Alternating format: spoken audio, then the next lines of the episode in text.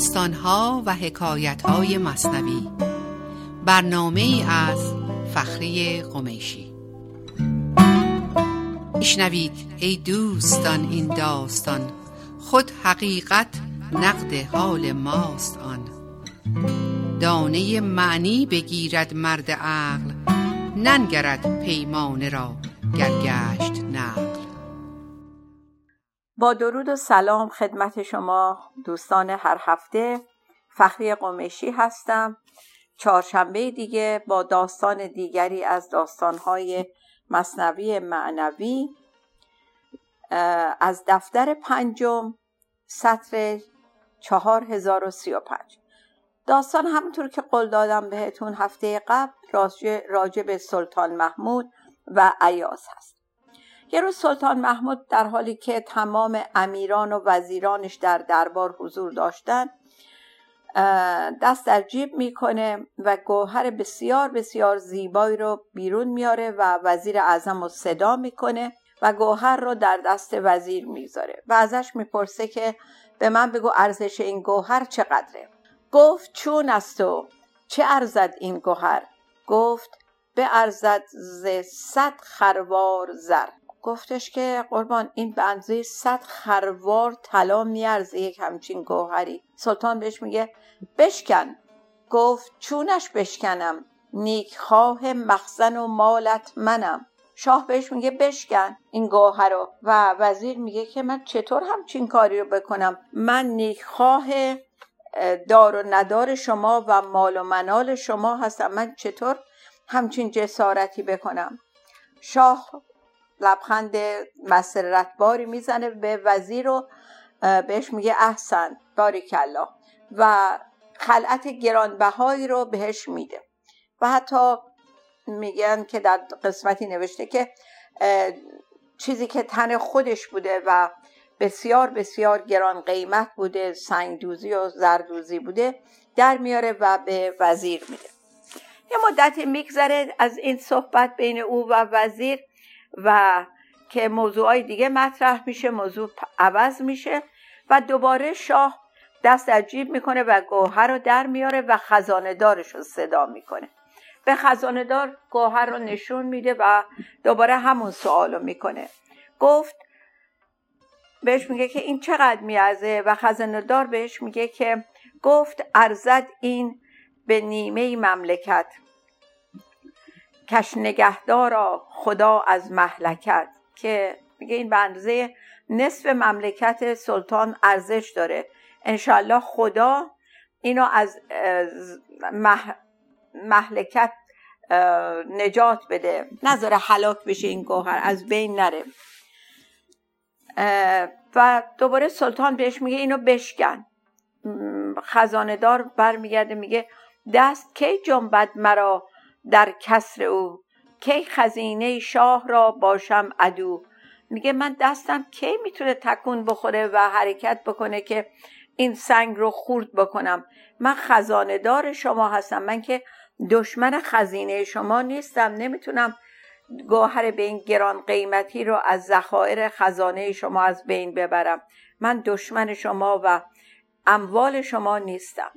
و دوباره سلطان به اینم یک خلعت دیگه میده و باز بعد از زمان کوتاهی امیر سپاهش رو صدا می‌کنه و این داستان دوباره تکرار میشه. از امیر می‌پرسه این چقدر میارزه؟ اون مثلا میگه به اندازه خراج همه سپاهتون در طول یک سال این قیمت داره.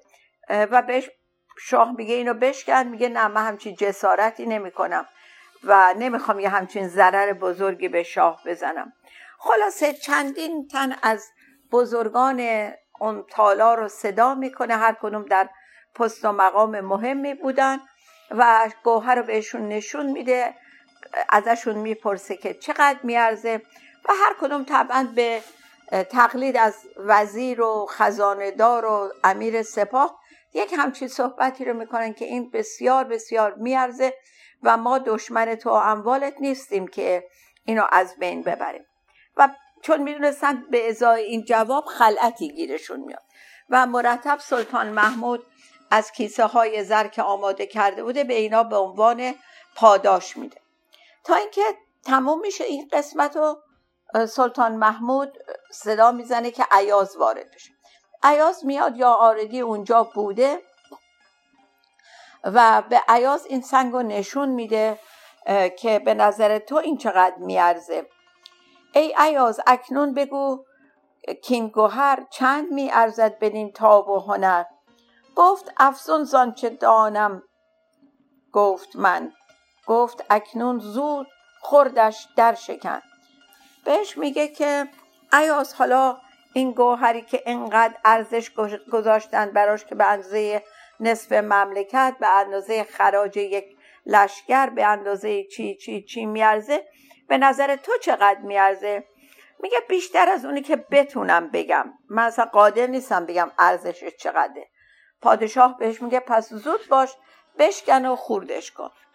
از اونجایی که عیاز بنا به نظر مولانا به نظر میرسته که این پیشبینی رو کرده بوده یا بهش وحی شده بوده به دلش افتاده بوده با خودش دو تا سنگ بزرگ در جیبش داشته و بلافاصله دست می‌کنه تو جیبش و اون سنگو از دو تا سنگ از جیبش در میاره و گوهر رو می‌گیره و می‌ذاره زمین و با سنگا می‌زنه و خوردش می‌کنه. اینجا مولانا میفرماید که سنگ ها در آستین بودش شتاب خورد کردش پیش او بود آن ثواب. میگه بلا فاصله سنگا رو از تو آستینش در میاره و می‌ذاره زمین رو با شتاب اونا رو میشکنه و به نظرش کار بسیار بسیار درستی میاد کار ثوابی میاد. یا به خواب این دیده بود آن پر صفا کرده بود اندر بغل دو سنگ را. مولانا میگه مثل که اینا خواب دیده بود که همچی اتفاقی میفته چون با خودش دو تا سنگ آورده بود و از کنار لباسش در میاره و اون رو به کار می‌بره و گوهر رو میشکن. و به محضی که عیاز این کار رو می‌کنه آه از نهاد تمام حاضران بلند میشه و شروع می‌کنن به سرزنش و ملامت عیاز که تو چقدر ابلهی؟ مگه تو متوجه نبودی که ما گفتیم این گوهر چقدر ارزش داره؟ با ارزش گوهری به این اندازه ما می‌تونیم یک لشکر رو برای یک سال غذا بدیم تعام بدیم نمی‌دونم لباس بدیم. بنزه نصف مملکتمون میارزه. بلا خلاصه هی سرزنشش می‌کنن و از ارزش های گوهر میگن و عیاز همچنان ساکت ایستاده. ولی در جوابشون این دو, دو سه شعر رو می‌خونه. گفت عیاز ای مهتران نامور امر شه بهتر به قیمت یا گوهر ای نظرتان بر گوهر بر شاه نه. قبلتان قول است و جاده راه نه. سر فرو انداختند آن مهتران. عذرجویان گشته زان نسیان به جان. خیلی شرمنده میشن. وقتی عیاز میگه ای نامآوران دستور شاه مهمتره یا قیمت این جواهر؟ شما که نظرتون به گوهره به شاه نگاه نمی کنین و در واقع مثل این میمونین که همه هدف و مقصودتون به جایی که راه رسیدن به خدا باشه هدفتون شده گول خوردن از اون قول جاده. و داستان قول جاده هم که از قبل شنیدین و می‌دونین که قدیما می‌گفتن جاده ها یه قولی داره که مسافران رو گول می‌زنه و از راه به بیراهه میبرتشون. اینجا منظور مولانا همینه که شما نظرتون به قول جاده است گمراه میشین و دنبال اون وسوسه های قول جاده میرین. نه دنبال قبلتون که رسیدن به خدا و اون هدف جاده بوده. خب یه چند دقیقه بریم یه آهنگی گوش کنیم و برگردیم تا بقیه داستان رو بشنویم. با ما باشیم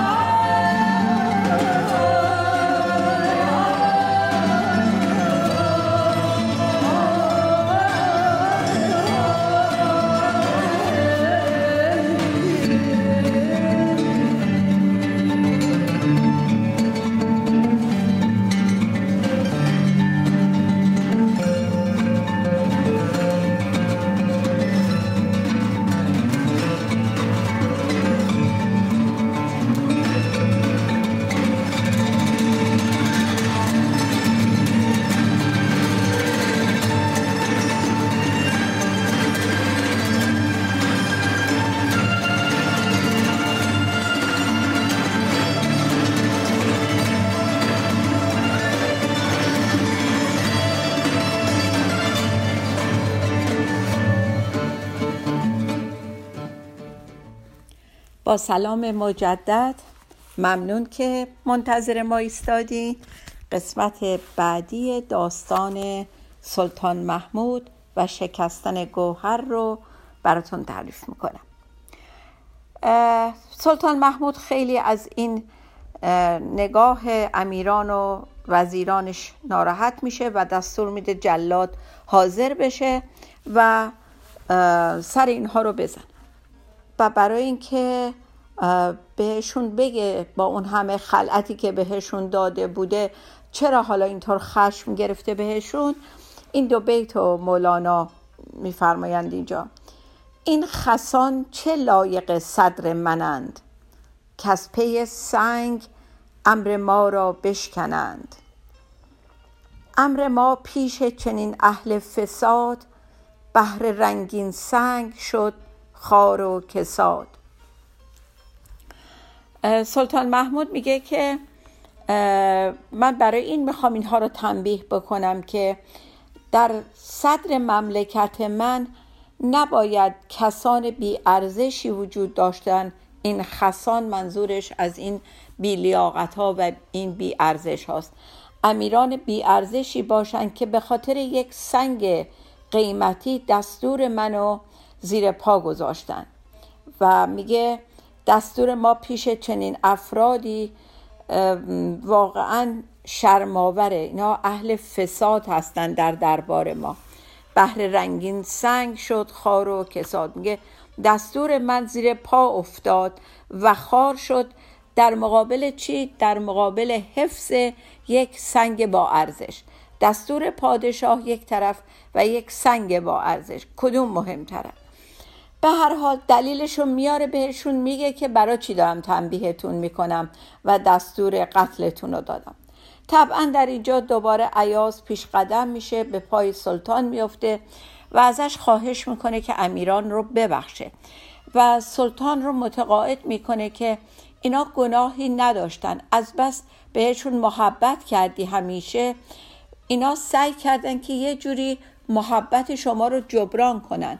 ولی نگاهشون اشتباه بود راه اشتباه رفتن و فکر کردن که حفظ اموال شما نوعی احترام گذاشتن به شماست و قدردانی در مقابل محبت های شما. ولا نیت بدی نداشتن اینا. اینا می‌خواستن محبت شما رو جبران بکنن. و شما مثل پروردگار که ما رو مست محبت خودش می‌کنه این امیران و بندگان و دور بر خودتو مست محبت و الطاف خودت کردی.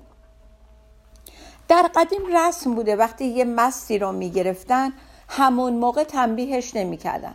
میذاشتن چند ساعت بگذره مثلا اگر شب گرفته بودن میذاشتنش صبح بشه که مستی از سرش بپره.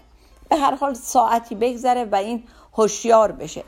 مولانا از این قانون اون موقع داره استفاده می‌کنه و به نحو قشنگی میفرماید که چون که مستم کرده ای حدم مزن. شهر مستن مستان را نبینند حد زدن. چون شبم هوشیار آنگاهم بزن. که نخواهم گشت خود هوشیار من. هر که از جام تو خورد ای ظلمنن تا ابد رست از هوش و از حد زدن.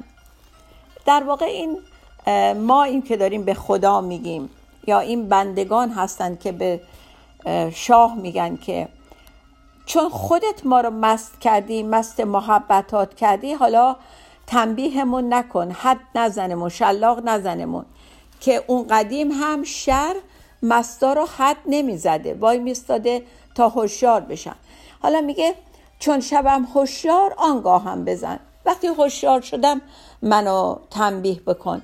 ولی از حالا میگم که من هیچ وقت هوشیار نمیشم. چرا؟ کسی که از شراب الهی می‌خوره دیگه هیچ وقت هوشیار نمیشه. و هر کسی که از شراب تو از جام تو ای صاحب عفو و بخشش ای ظلمنن خورد همیشه دیگه از هوشیاری خلاص شده و این هوشیاری یعنی هوشیاری زمینی. از این هوشیاری زمینی دیگه رها شده و یه جوری محو تو شده. بنابراین من اجازه هست که واقعا در درگاه تو مست بشم و از این مستی هم بیرون نیام. مولانا در این داستان هم مثل همیشه از سلطان محمود به عنوان حضرت حق تعالی نمادین استفاده می‌کنه.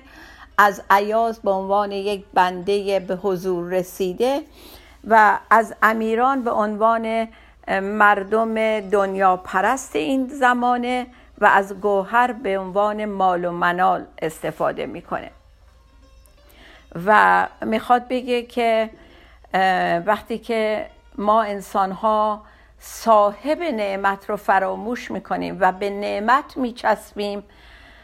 این اون نیست که خدا انتظار داره. ما اجازه نداریم نعمتهای خدا رو به جای خدا در درون خودمون قرار بدیم. اجازه داریم ازشون استفاده کنیم لذتشون رو ببریم ولی اجازه نداریم اونا رو خدای خودمون بکنیم. نعمت هایی مثل بچه هامون خانوادهمون سوادمون دانشمون پولمون شهرتمون مقاممون تحصیلاتمون اینا رو باید به نحو احسن ازشون استفاده کنیم ولی مواظب باشیم خدامون نشن. و یک داستان کوچک دیگه هستش. داستان که نیست یه اشاره که میگه که وقتی که مسافرات در جاده می‌رفتن در قدیم و وقتی گم می‌شدن تو راه تو بیابان ها می‌گفتن قول جاده اومده و اینها رو گول زده و از راه راست منحرفشون کرده. گفته بیاین راه این وره و آبادانی این وره و مسافرها وقتی گم می شدن توی جاده ها تو بیابان ها می گفتن گرفتار قول جاده شدن. و حالا اینجاست که مولانا میگه مواظب باشین که گرفتار قول جاده نشین. قبلتان قول است و جاده راه نه. میگه که مواظب باشین که قبلتون همون خدا باشه نه اون قولای جاده.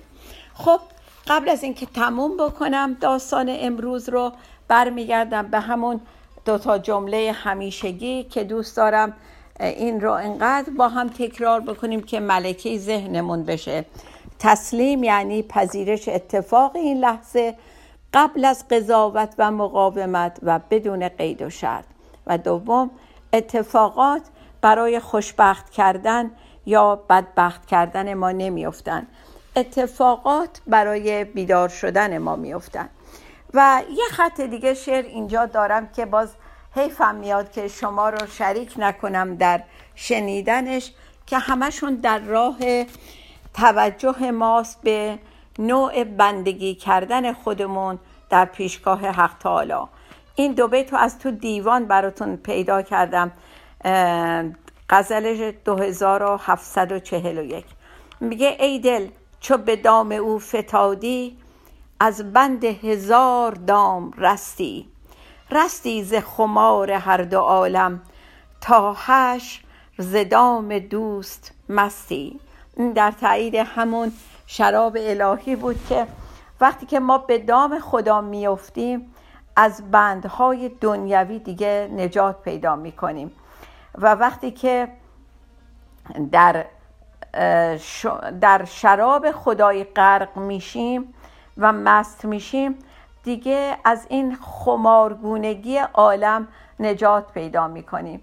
خماری اون حالیه که نه مست مستی نه هوشیار هوشیار. بنابراین بهتر تکلیف خودمون رو روشن کنیم. بهتر مست مست بشیم ولی با شراب الهی. تا هفته آینده داستان دیگه شاد و بی توقع بمانیم. خدا نگهدار. ما را به جز خیالت فکری دیگر نباشد. ما را به جز خیالت فکری دیگر نباشد.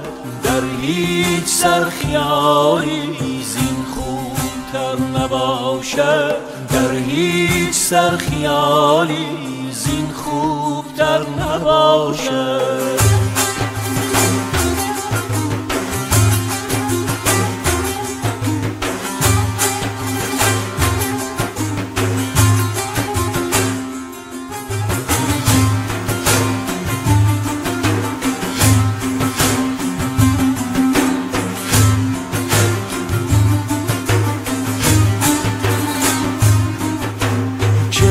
شب روان آرند ره به سویت که این شب روان کویت. آرند ره به سویت تکسیز شمع رویت تکسیز شمع رویت. تا بر نباشد اکسیز شمع رویت.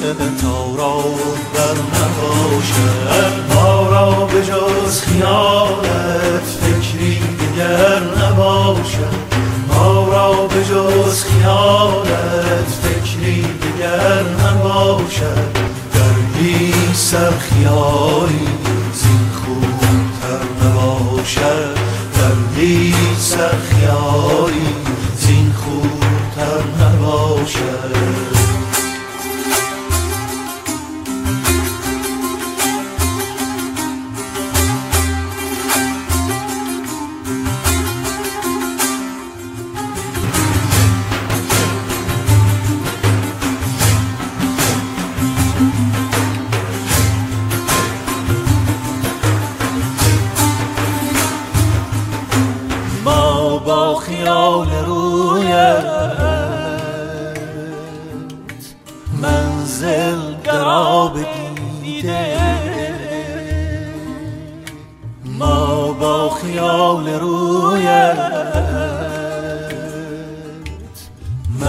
منزل در آب دیده. ما با خیال رویت منزل در بدیده کردیم تا کسی را بر ما گذر نباشه. ما را به جز خیالت فکری دیگر نباشه.